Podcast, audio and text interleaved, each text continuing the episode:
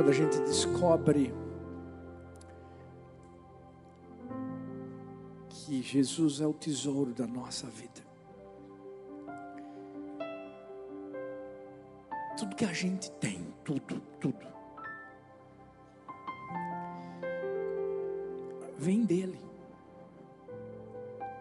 A Bíblia diz que Deus, como Pai, como nosso Pai, nos deu Jesus, o seu Filho. Que na verdade é a fonte de todas as outras bênçãos, porque Ele é o abençoador. E Ele faz uma promessa, Ele diz assim: se eu dei Jesus para vocês, como é que eu não vou dar a vocês? Por causa de Jesus, as demais coisas.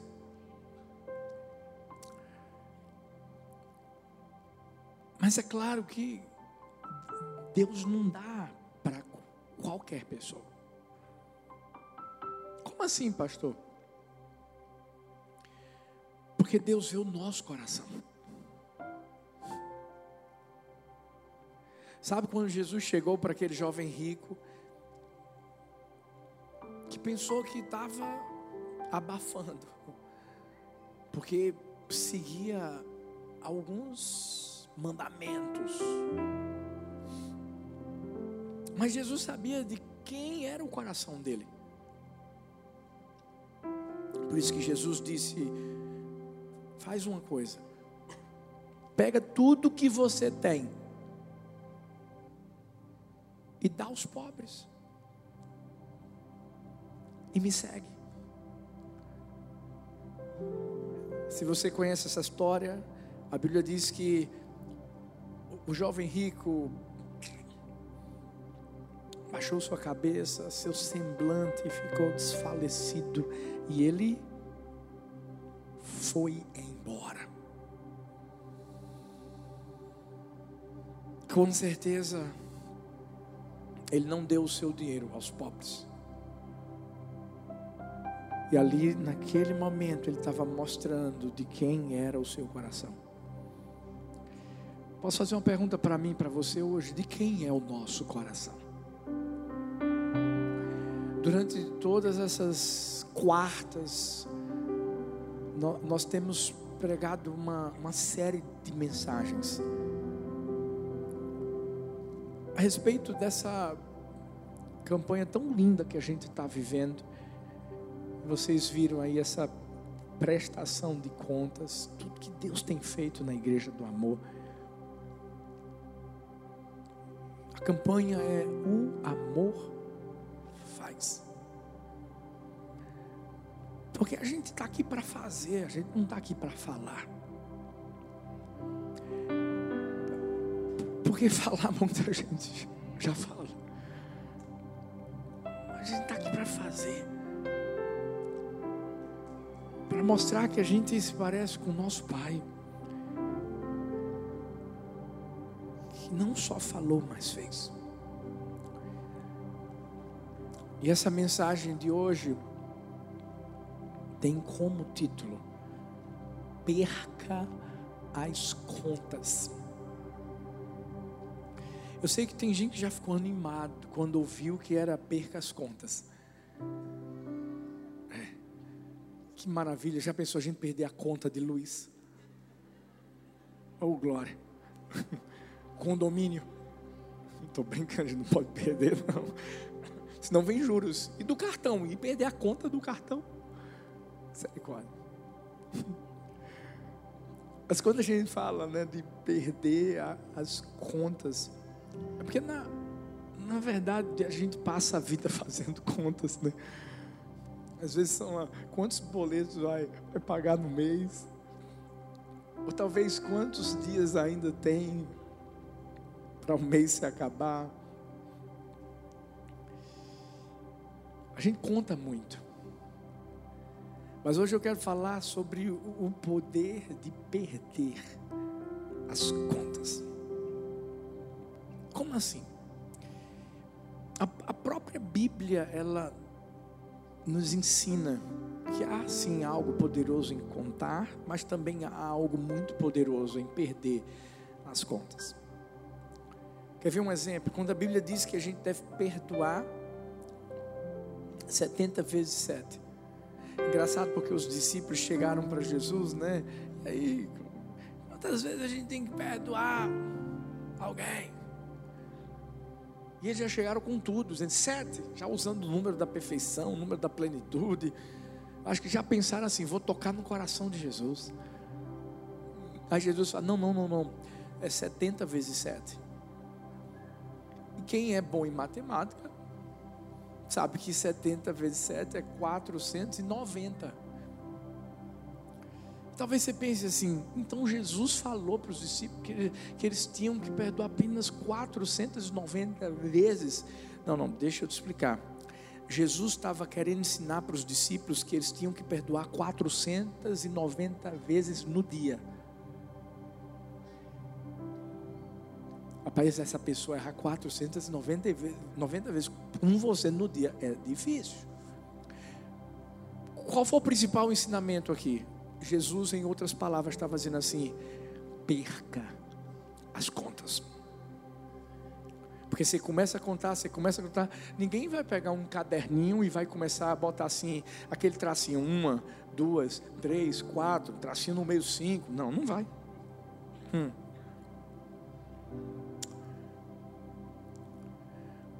Hoje eu quero falar, claro, esse texto aqui fala sobre perder as contas no sentido do perdão, mas eu quero falar sobre o perder as contas em relação à generosidade. E claro que eu não vou falar aqui que você tem que ser desorganizado no, no sentido financeiro, não. Mas hoje, a gente precisa aprender que a gente não pode reter o que precisa ser dado. Eu vou repetir para você entender bem. Nós não podemos reter aquilo que precisa ser dado. Existem pessoas que retêm porque estão apegadas demais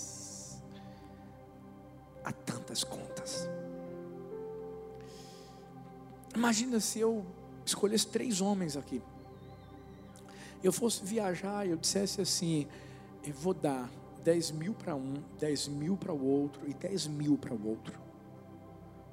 Olha aí. Já tem gente levantando a mão dizendo: Eu quero, pastor, eu posso ser esse homem. Eu posso. O Will já levantou a mão aqui, mas alguém vai se converter. Aí eu dissesse assim: agora é o seguinte, eu vou dar esses 10 mil.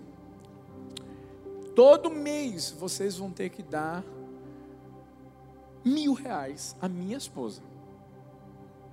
Faz o Pix. Eu viajasse.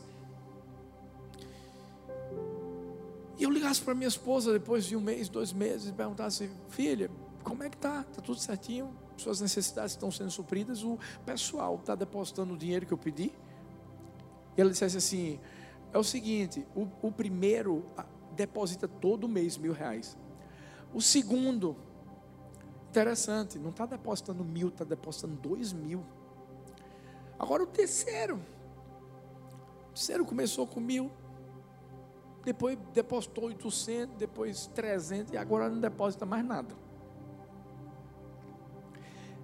O que é que você acha que eu vou fazer como esposo, como marido, como alguém que confiou algo a uma pessoa, mas essa pessoa não soube administrar bem. Sabe, essa analogia é a mesma que a gente pode usar em relação a Deus e a gente. Porque Deus coloca nas nossas mãos recursos talentos, dons, para a gente cuidar de quem? Da noiva, da igreja. E se a gente não faz o que tem que ser feito, a gente vai estar negligenciando um compromisso.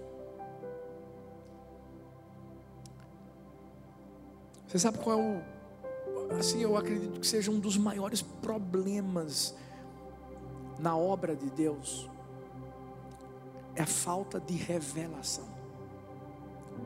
Algumas pessoas não conseguem receber a revelação do que é que elas estão proporcionando quando entendem que precisam ser bons administradores do que Deus dá. Por quê? Porque as pessoas elas, elas não têm o entendimento correto das coisas segundo a ótica do Senhor. Porque quando a gente fala de generosidade, filhos, a generosidade nada mais é do que uma revelação de quem Deus é e de quem nós somos. Deus é doador. Quer, quer ver uma coisa?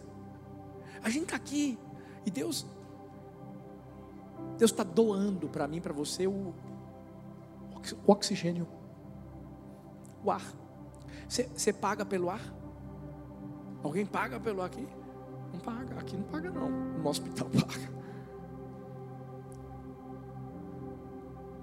Sabe, nessa pandemia eu, eu, eu, eu vi relatos de pessoas que diziam: Uau, eu estou dando mais valor ao ar que eu respiro. Porque teve gente que precisou desse mesmo ar, mas não teve porque não tinha dinheiro para pagar no hospital. E sabe quem é que doa esse ar para mim, para você? Nosso Pai. Ele é doador. É, e é isso que ele quer ensinar a mim e a você. Hoje eu quero pegar alguns textos de um grande homem de Deus, um grande líder, que aprendeu a ser generoso e ensinou isso às pessoas. Talvez você pergunte assim, pastor, por que a igreja do amor está tirando esse tempo para poder falar sobre generosidade? Sabe por quê? Porque a gente sabe que generosidade tem que ser ensinada. Sabe por quê? Ninguém nasce generoso. Estou falando que ninguém é ninguém. Porque você já foi criança. E talvez você até cresceu e continua agindo como criança. E a gente como criança, como é que a gente é? A gente, a gente, a gente é generoso, gente. Não é não. Hoje eu me sentei um pouquinho para poder desenhar com Helena, gente ela me dava o papelzinho de desenho. Eu começava a pintar. E ela estava com dela. Mas eu acho que ela viu que eu estava pintando tão bonitinho. Sabe o que ela fazia? Peraí, pai, esse aqui é o meu agora. Aí eu, tá bom, minha filha, me dá o seu então. Aí começava a pintar o dela. Daqui a pouco ela olhava. Dizia, não, não, não, agora é o meu.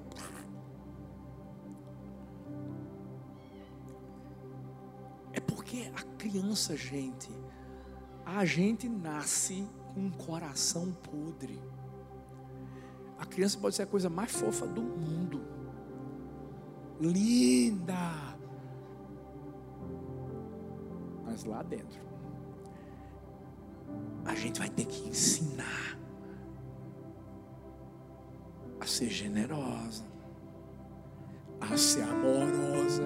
Se deixar Helena mete o pau em Sara e Laura. Que? A bicha, gente. Aquele cotoco de gente quer mandar em todo mundo. Esses dias fez uma birra. A menina que trabalha lá em casa filmou me mostrou, disse: quando eu chegar em casa eu converso com ela. Cheguei em casa, eu já cheguei em casa. Helena já estava dizendo assim: pai, parei, viu? E eu prometo a vocês que eu não estou aumentando. Eu disse, foi filha, parabéns, parou, não foi? Mas papai vai conversar com você ainda. Ela, mas eu parei, pai, eu parei. Gente, peguei ela com Talita, levei para o quarto. Peguei os filmes, mostrei para ela. Sabe o que, é que ela fez? Eu disse, tá vendo, Helena? Tá vendo isso? Ela disse, é feio, pai. É feio.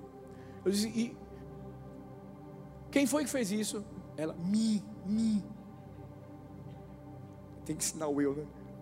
Eu disse, por causa disso, papai vai te dizer, não, não, não me dá pisa não, pai. Pense, o que foi que eu fiz? Dei uma pisa. Vai de para sentir. Eu não dou muito para as meninas. Mas quando eu dou, eu dou com qualidade.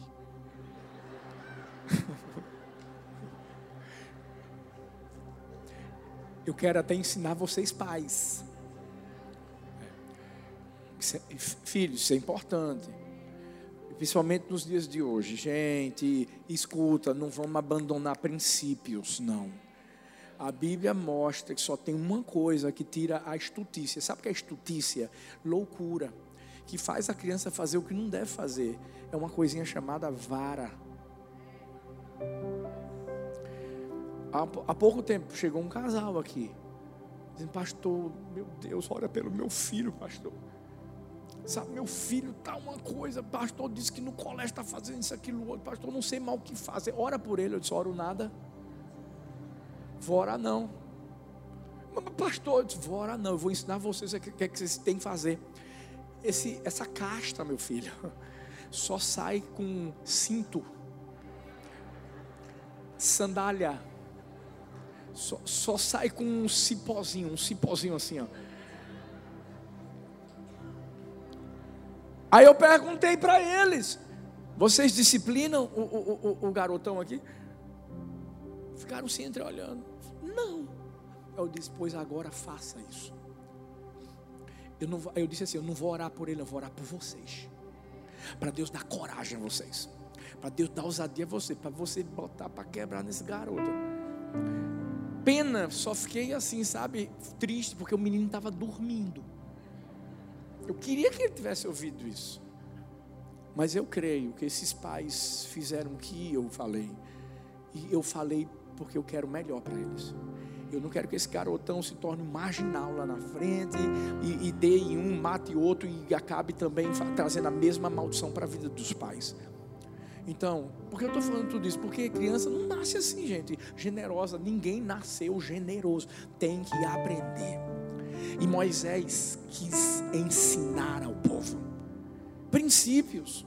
Moisés teve que ensinar ao povo de Israel princípios da generosidade princípios de como a gente pode perder as contas. Primeiro, a generosidade não conta quilômetros. Deuteronômio 14, 22 ao 25 diz assim: Separem o dízimo de tudo que a terra produzia anualmente comam o dízimo do cereal, do vinho novo, do azeite e a primeira cria de todos os seus rebanhos, na presença do Senhor, o seu Deus, no local que ele escolher como habitação do seu nome, para que aprendam a temer sempre o Senhor, o seu Deus. Mas, se o local for longe demais, e vocês tiverem sido abençoados pelo Senhor, pelo seu Deus, e não puderem carregar o dízimo, pois o local escolhido pelo Senhor para ali pôr o seu nome é longe demais, troquem o dízimo por prata e levem a prata ao local que o Senhor, seu Deus, tiver escolhido. Aqui Moisés está ensinando o povo como separar o dízimo. Mas eu quero focar aqui principalmente nesses últimos versículos que a gente leu que diz mais ou menos assim: quando o local que eles precisassem entregar os dízimos era longe demais, eles tinham que trocar por barras de prata, porque seria mais leve e possibilitaria que eles pudessem levar esses, esses dízimos à, à casa do Senhor, à casa do tesouro. Ou seja, A generosidade, quando ela é exercida, ela não conta quilômetros. Como, como assim, pastor? Às vezes existem pessoas que pensam que só vão ser generosas se elas estiverem no lugar onde elas, elas, elas cresceram, amadureceram, foram enraizadas. Beleza, vamos dizer assim, você vai para o Japão. Aí está lá no Japão e diz assim, não, no Japão não preciso mais ser fiel. E sabe por que eu estou falando isso? Porque existem pessoas que vivem isso, gente. Sabe, existem, existem pessoas que, que pensam que generosidade é simplesmente algo que se resume a uma posição geográfica. O que Deus quis ensinar ao povo de Israel é o seguinte: ó, vocês podem até estar longe, mas não deixa o princípio sair de dentro do coração de vocês.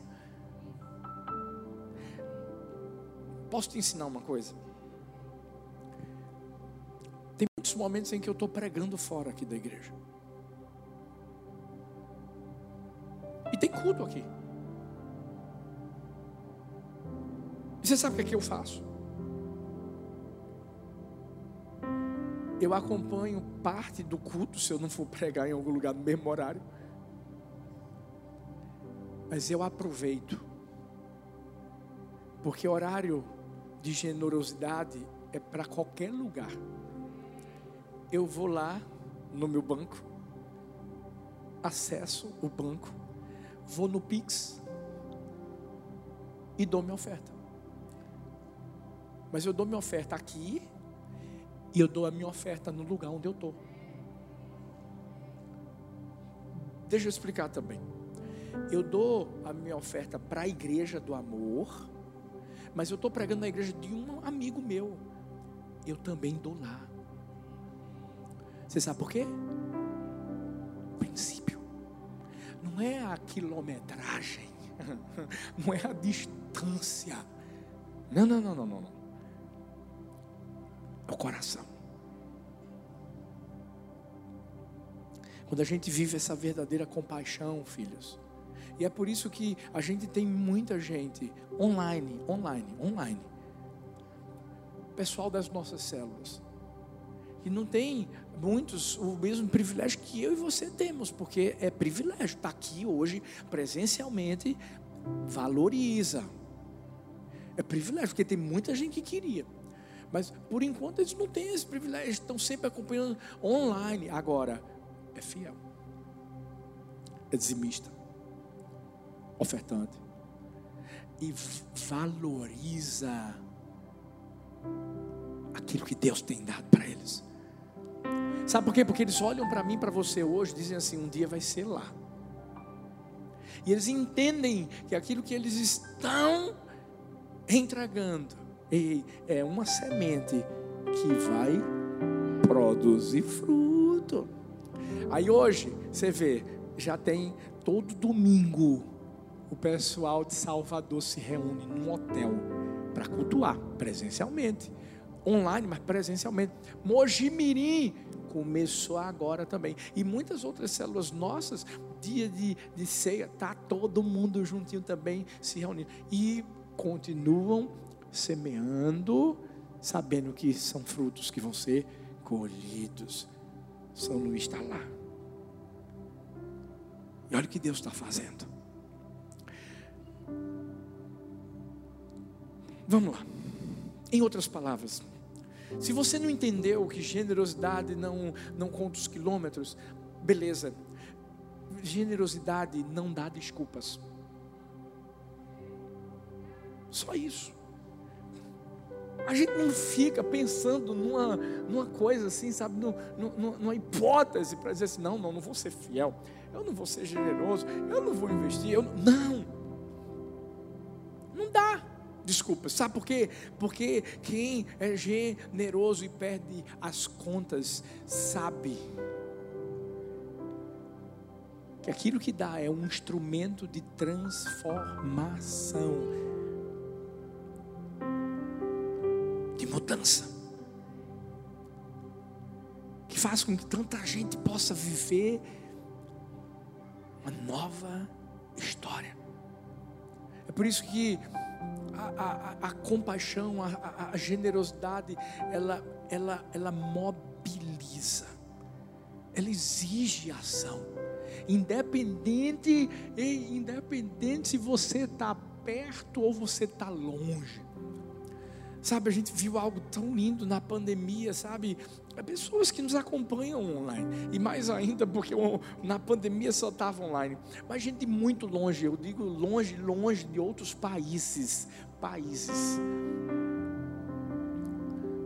Que viram, viram o que o que estava acontecendo aqui.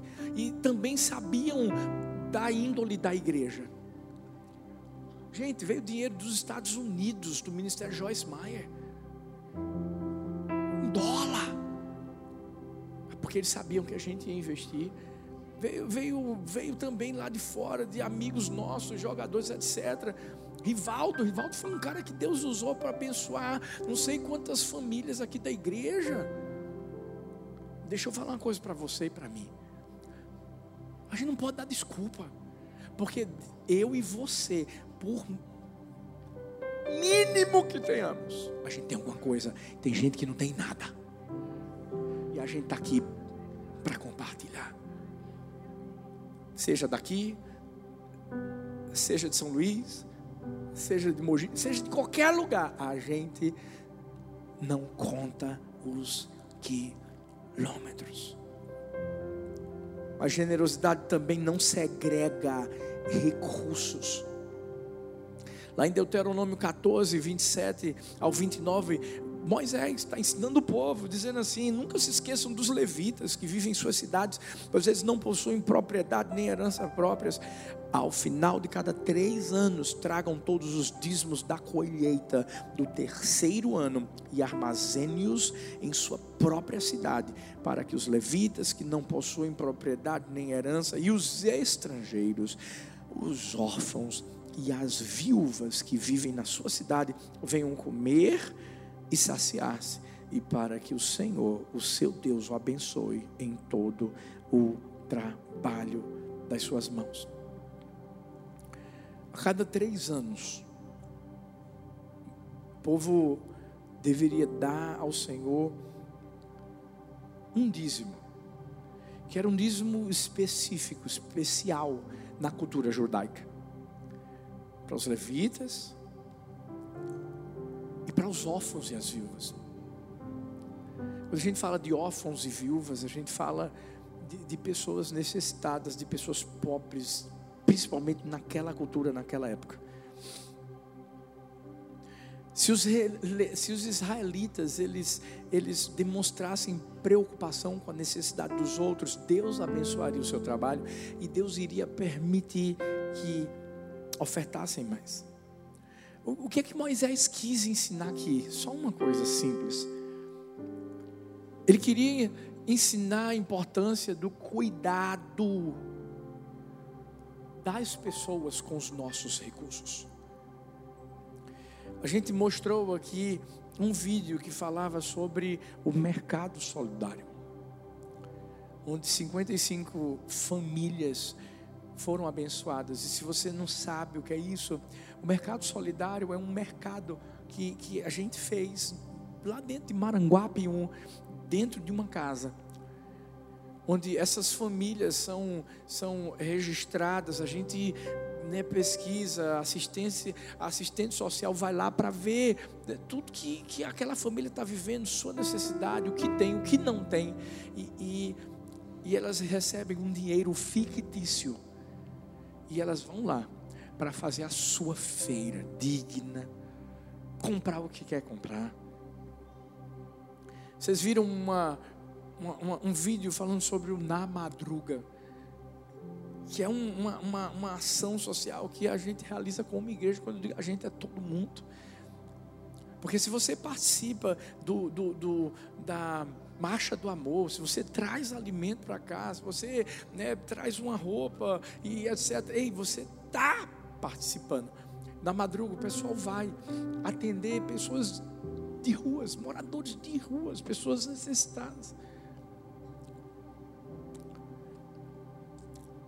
Todo ano, o pessoal vai para o sertão. Conheci duas queridas que estavam lá em Mirandiba, fazendo um trabalho também missionário. E todo ano o pessoal vai para o sertão, vai para fazer o quê, pastor? Ei, vai, vai, vai reformar casas. Vai levar alimento. Vai levar roupa, vai levar brinquedo, vai levar esperança, vai levar a palavra. Mas não adianta, gente, a gente querer levar a palavra sem levar algo mais. Jesus levava a palavra, mas levava pão e peixe também. Jesus nos ensinou. E tudo que ele queria é que a gente cuidasse dos pobres.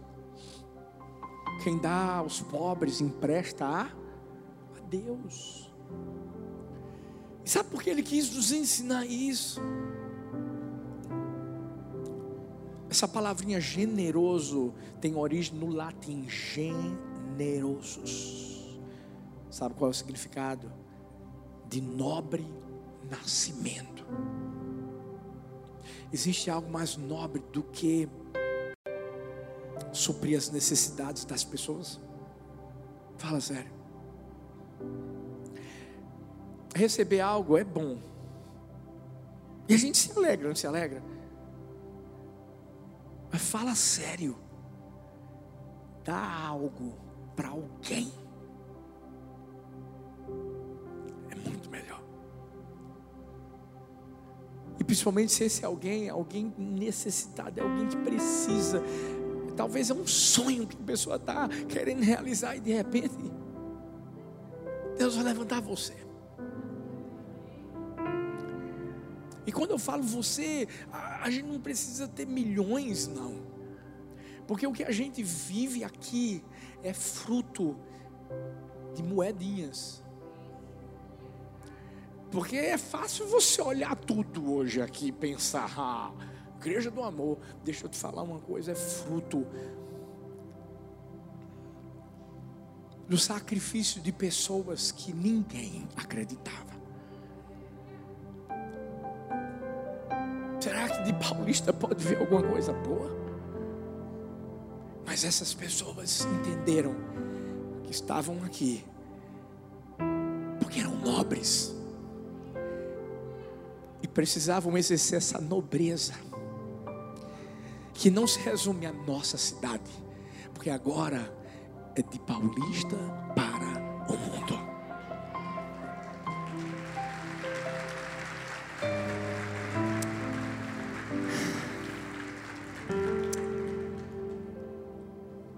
gente tem que aprender a dar. Existem dois mares, um chamado Mar da Galileia e o outro chamado Mar Morto. Interessante que o Mar da Galileia é um mar que dá muito para as pessoas, que proporciona às pessoas o peixe, que proporciona às pessoas de Israel, de lá, a água.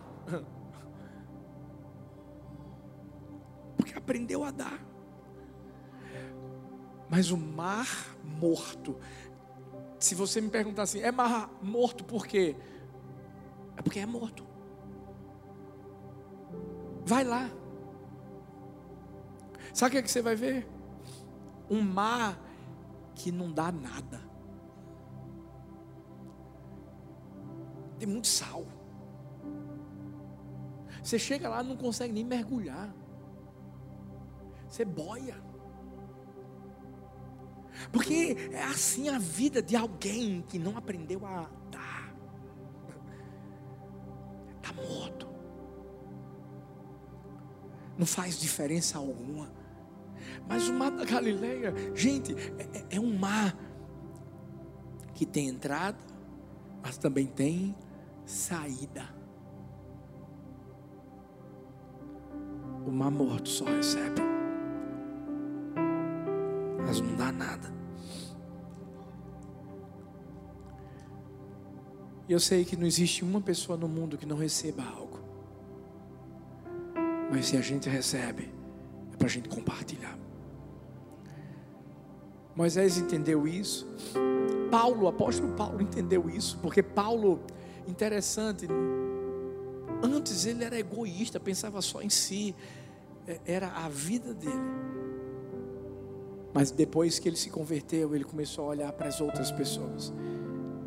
E quantas perseguições esse homem não viveu, gente. Quantas injustiças, quantas pessoas que não foram gratas. Mas ele continuou sendo generoso. Tem um momento em que ele chega em Listra, uma, uma pessoa é curada, mas, mas pessoas que o perseguiam de outras cidades foram até lá e sabe o que fizeram com ele? Apedrejaram ele. Ele não morreu. Mas você acha que isso fez com que Paulo não pensasse mais nessas pessoas? Não, não, lá na frente você vai ver Paulo indo novamente para a cidade para pregar para aquelas pessoas, para levar Jesus. Porque a gente pode estar retendo aquilo que a gente tem que dar. E não é só na, na, na, no aspecto financeiro, não, não, não, gente. Porque Paulo não estava dando dinheiro nesse momento. Paulo levantou ofertas para as igrejas, fez isso sim, mas aqui ele estava simplesmente compartilhando o dom, o talento, a unção que Deus derramou sobre a vida dele, pregando o Evangelho.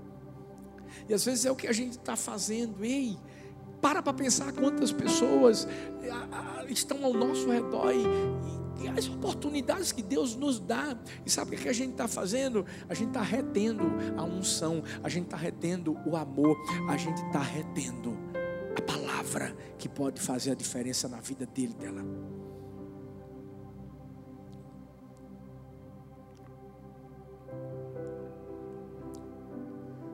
Deus nos chamou para compartilharmos com generosidade tudo que temos: tempo, disponibilidade, talento, recursos, nossa vida.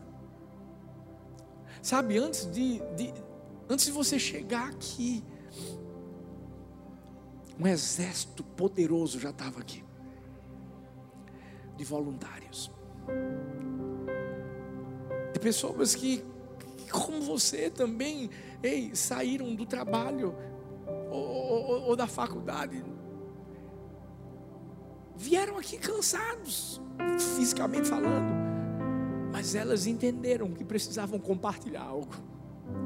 E elas entenderam que esse algo era o serviço delas. Para quê? Ei, ei, vocês viram as vidas que se converteram aqui?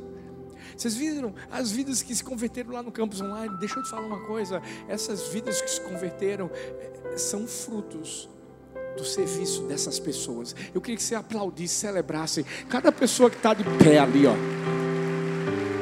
Cada pessoa que está seguindo, as professoras, professores do decolar, sabe, pessoal da brigada, pessoal da recepção, da intercessão, ei, do louvor, da transmissão, do áudio, do, do visual, de tudo. Tudo só está acontecendo, sabe por quê? Porque pessoas entenderam que o que tinham tinham que compartilhar, tinham que passar adiante.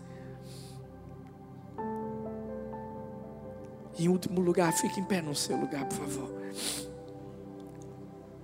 A generosidade não mede esforços.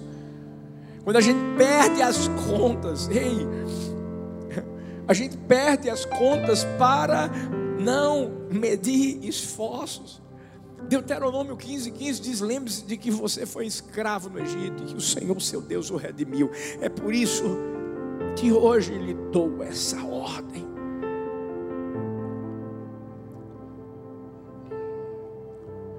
Deus quer nos lembrar o nível de generosidade que Ele espera de nós. E sabe como é que Ele faz para lembrar? A mim e a você ele nos lembra de onde Ele nos tirou.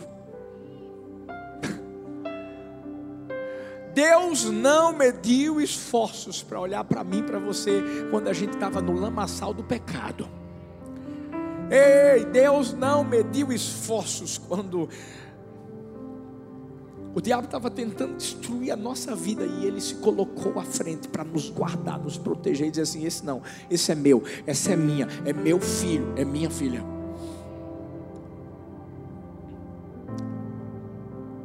E porque às vezes a gente se esquece disso e não quer fazer o mesmo pelo próximo.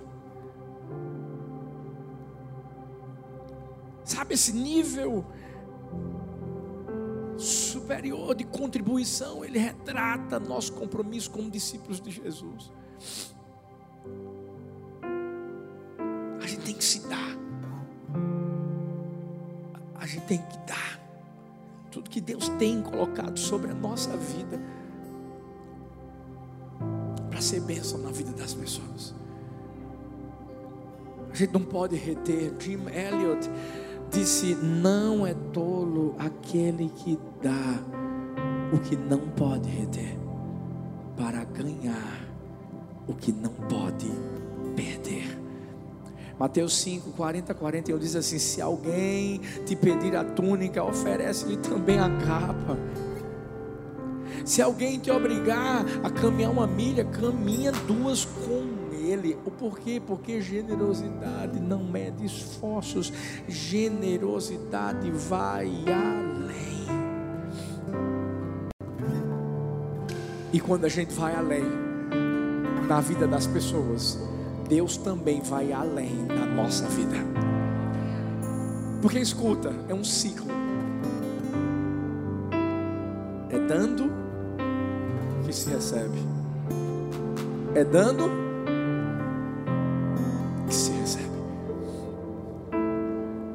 Quando Moisés quis ensinar tudo isso para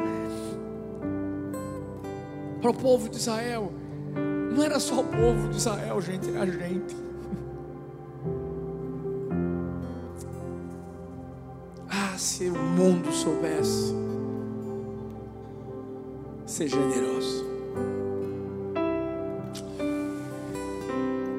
Eu queria falar tanta coisa, mas não vou falar não.